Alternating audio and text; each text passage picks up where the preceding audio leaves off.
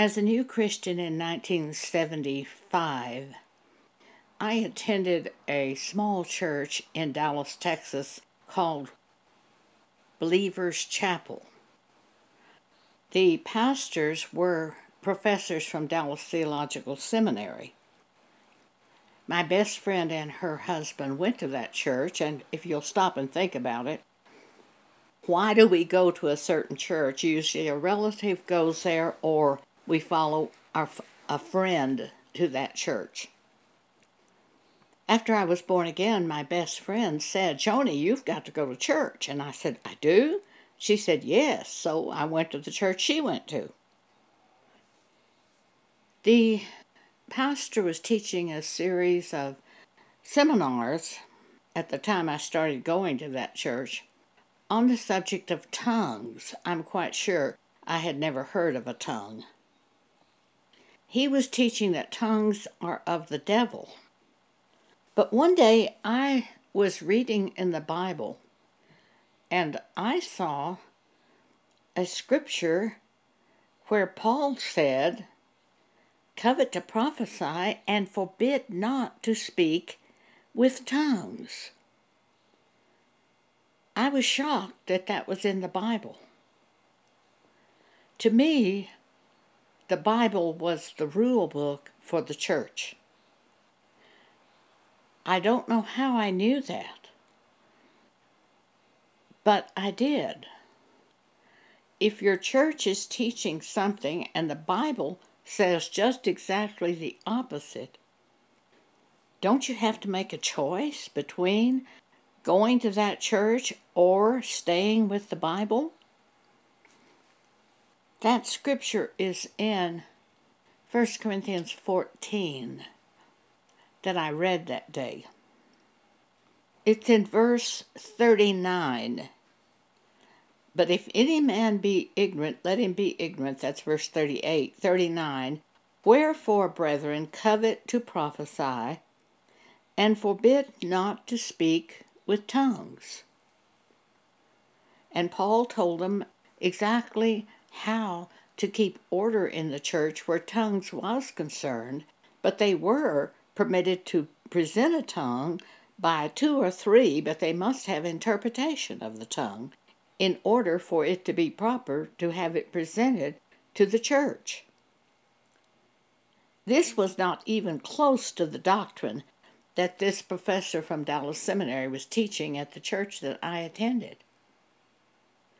When I read this doctrine, I showed it to my best friend who went to that church. And I said, Hey, Donna, look at this scripture. Paul said, Forbid not to speak with tongues. She said, Where is that? And I told her, and she looked at it. We were in her car at that moment. She stopped the car, pulled it off the side of the road. I had a little Bible I carried in my purse, and she looked at it in the little Bible that I had, which happened to be King James Version we went back to her house after that, and she had a whole bunch of translations of the Bible. And she said, Well, let's look at that in each translation. And every translation said, Forbid not to speak with tongues. Don't forbid this in the church. And here we were having entire seminars saying that tongues were of the devil. I told Donna, I said, Well, I'm not going back to that church anymore. And Donna said, Well, I'm not either. See, people, how it's so simple. Which one are you going to choose, the Bible or the doctrine of the men of the church that they've set up in the church? Which are you going to choose? Well, for me, it was so simple. I wasn't going to go to a church that taught things opposite to the Bible. Years later, I learned that that's Antichrist, opposite to Christ, when that happens. At the judgment seat of Christ, we are all going to be judged by what we do in our bodies here on this earth, whether it be good or bad. If our doctrine does not line up with the Word of God with Scripture, there's no way you can say Jesus is Lord in, unless you're following Him, and He is the Word. Everything has to line up with the Word. It is important for you to understand, for me to understand. We have to work out our own salvation with fear and trembling, says Paul. I believe that's in Philippians 2. Therefore, we are responsible for that which we follow while we live on this earth. And at the judgment seat of Christ, we are going to be judged according to how we line up with what the Bible says. I've actually had people say things to me. I had one woman who said she was a Messianic Jew. We told her it would be adultery should she marry, remarry after divorce. And she said, "Oh, I don't we don't go by the Bible. We have our own doctrine." I just screamed, "She has her own doctrine. There is no doctrine but the Bible. How is it that we don't know that? How can anyone who's a Christian fail to know this? We have to conform ourselves to the doctrine presented in the New Testament Bible. Now, there are many promises of God in the Old Testament that are valid for today. But we especially have to conform ourselves to the scriptures in the New Testament. And if the church we're attending is teaching something opposite to that scripture, how can you go there and be justified? You can't. One day recently, I was uh, waiting in the car for Pam Paget, a member of the Body of Christ. I live at her house. I had gone with her to Costco and she'd gone in to pick up some things. I was in the car waiting. I was reading various scriptures that I had copied and put there in the car. One of them was Isaiah 54:17. No weapon that is formed against thee shall prosper, and every tongue that shall rise against thee in judgment thou shalt condemn.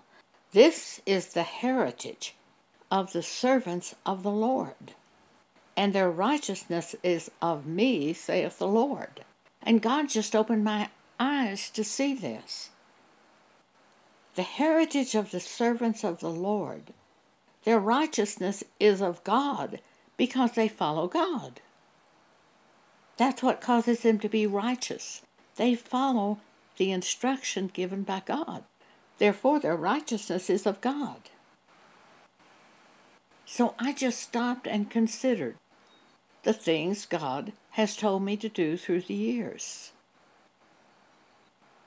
Each of us really should do that because that is what we follow, that word God has given us. That's what we follow. It can be a scripture or it can be a concept. On January the 10th, 1980, I was asleep in the night. I was awakened by a very loud trumpet like voice speaking three words into my ear Hartford, Seattle, KWJS. I jumped out of bed and wrote KWJS on the notepad by my bed because I felt sure it was call letters to either radio or television. I did not want to get it mixed up. I found out the next day that it was a radio station. I said to God, Are you showing me to go on radio, I wouldn't know how to do that. A very gentle thought came to my mind call the radio station manager. That was the Holy Spirit answering the question. I wouldn't know how to do that. So that morning, I called the radio station, asked to speak to the manager. I said to him, God might be showing me to go on radio. How would you do that? And he said, Make an audition tape 29 and a half minutes long, send it to me. If you fit our broadcasting, we will offer you a contract. As soon as I got off the phone, I got my tape recorder, my microphone, a kitchen timer, set the timer for 29 and a half minutes, and recorded a broadcast. Mailed it that same morning to the radio station manager. I don't like to wait when I've heard a word that I believe to be from God, because the devil will try to come in and persuade you you didn't really hear from God. Or the devil will try to get you to postpone doing that which you heard from God. I don't like to open the door to unnecessary temptations. So I act very quickly when I am persuaded I have an instruction from God. So, so I re- sent the um, audition tape to the radio station manager the same morning that I recorded the tape, which was the night after I heard the word Hartford, Seattle, KWJS. Within five days, I was broadcasting exhortations for the church on radio station KWJS. It is not a matter that I tell you that I went on radio. I tell you that I heard a voice in the night speak to me and was persuaded it was God telling me to do this. Therefore, my righteousness in this is of God, not of myself.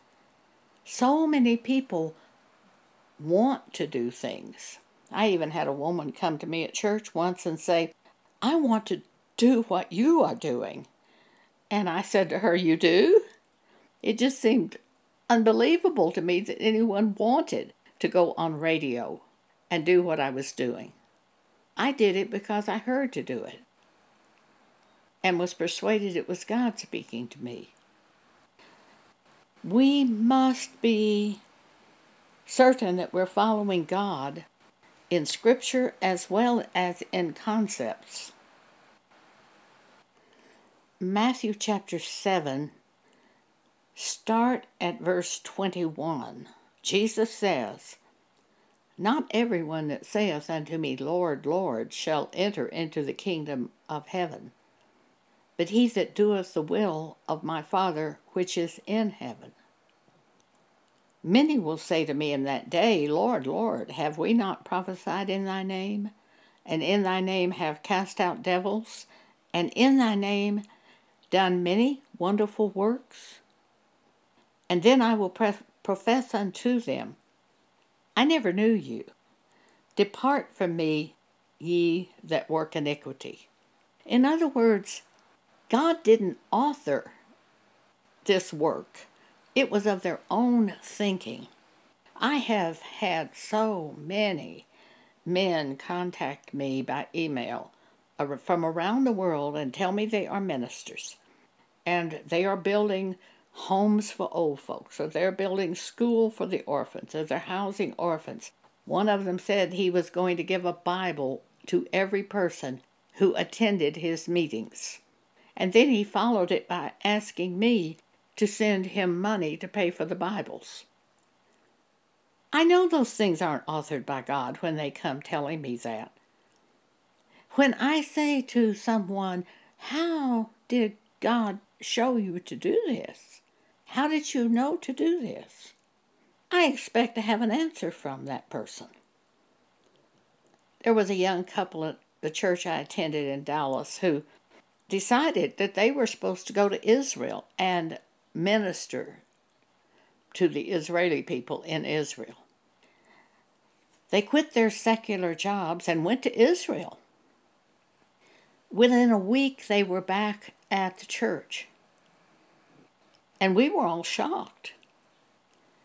And I heard somebody ask them, Well, what happened? And they said, Well, it was impossible to minister in Israel. We didn't know the language. These, this is an example of devils authoring a work which seems like a work of God, and that person certainly wants to do the work of God, but it's plain foolishness. These people don't know how to follow God. They don't know the wisdom that's from God.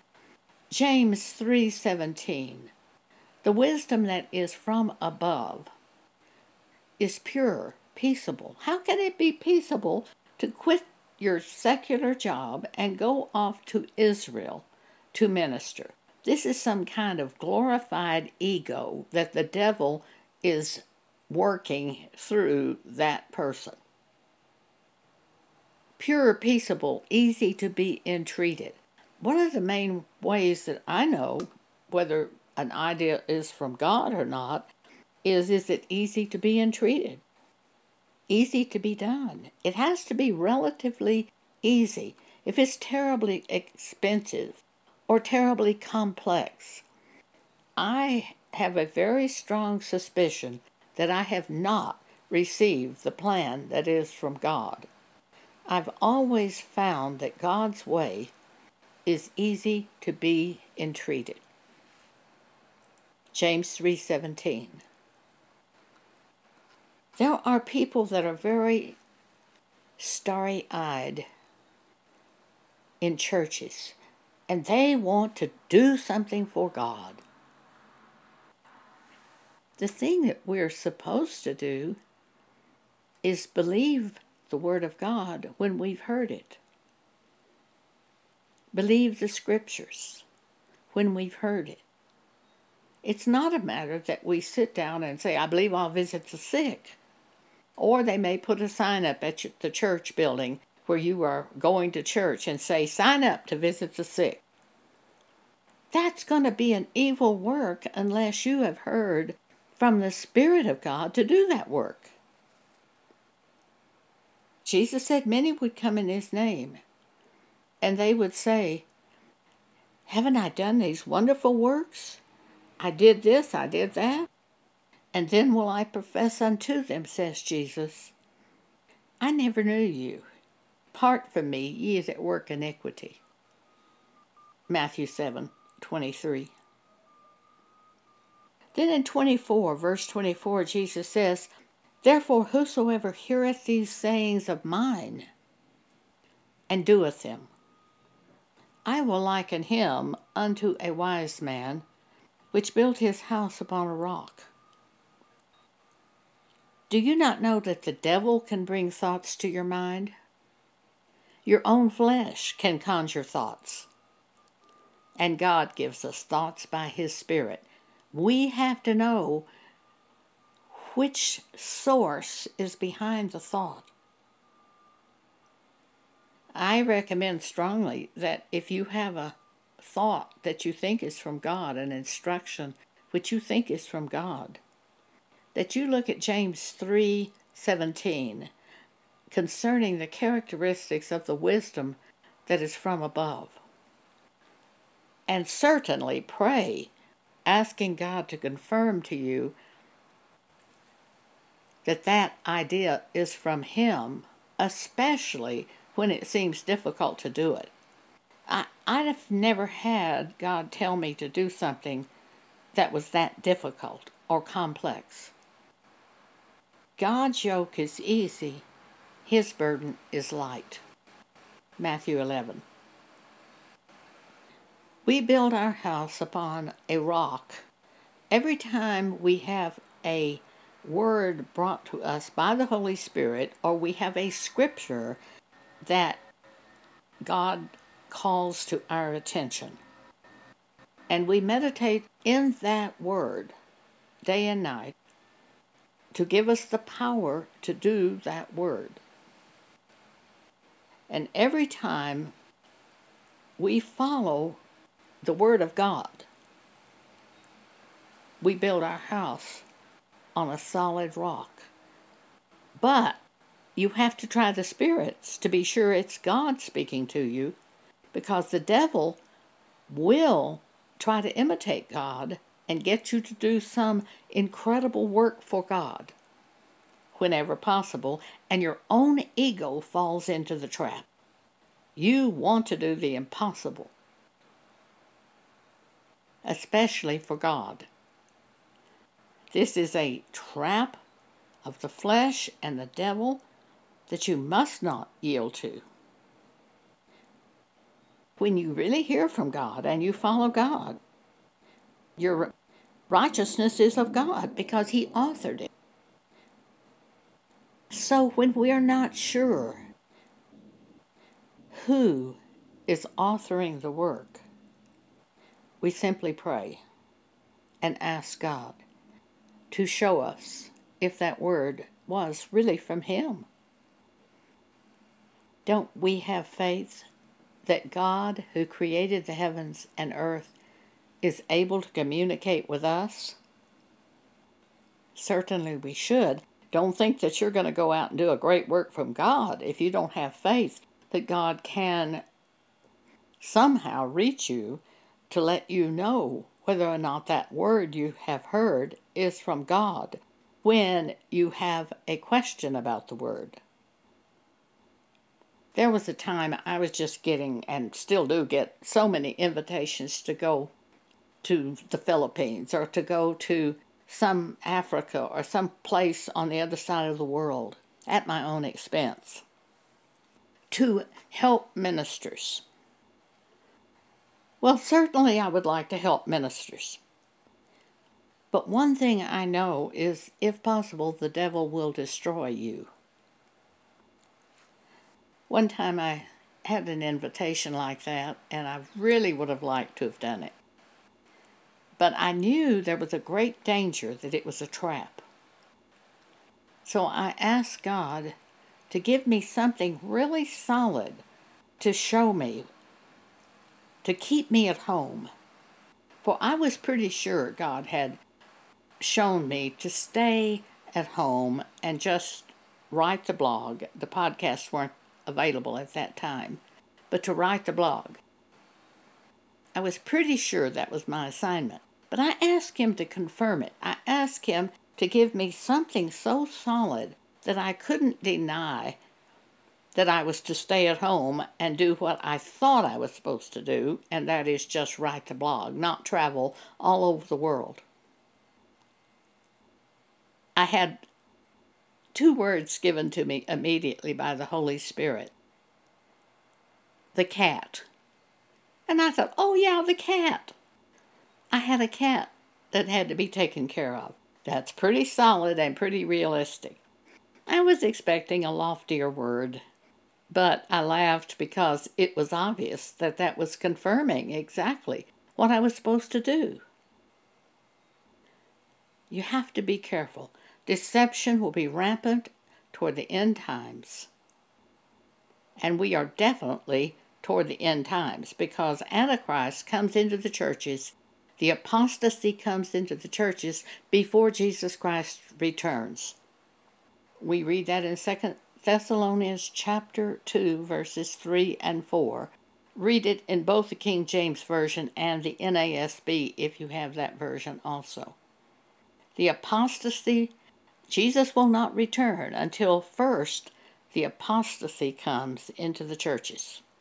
That's the NASB. The King James calls it the falling away. Churches will fall away from Scripture and set up other doctrine. We see it everywhere. So, we are in the last days. In the time that's left, what we need to do is pray over everything that is happening in our lives, pray. That's a very important thing. You pray, not get everybody else to pray with you. You pray. One person. One person. You can pray. I pray. I don't have to have a thousand people pray. And is a thousand enough? Why not a thousand and one? Why don't we have to have two thousand? No, you pray. You pray where you are right now. If you're troubled about something, you pray. Philippians 4, chapter 6. Be careful for nothing, but in everything, with prayer and supplication, with thanksgiving. Let your requests be known, made known unto God. What do you want God to do for you in this situation? pray right where you are. You don't even have to pray aloud. It's your heart connecting with God. That connection with God is also one of the critical things that makes us worthy to escape the great tribulation which is coming upon this earth. It's that connection with God through prayer. This is Joan Boney speaking. Thank you for allowing me to speak with you today.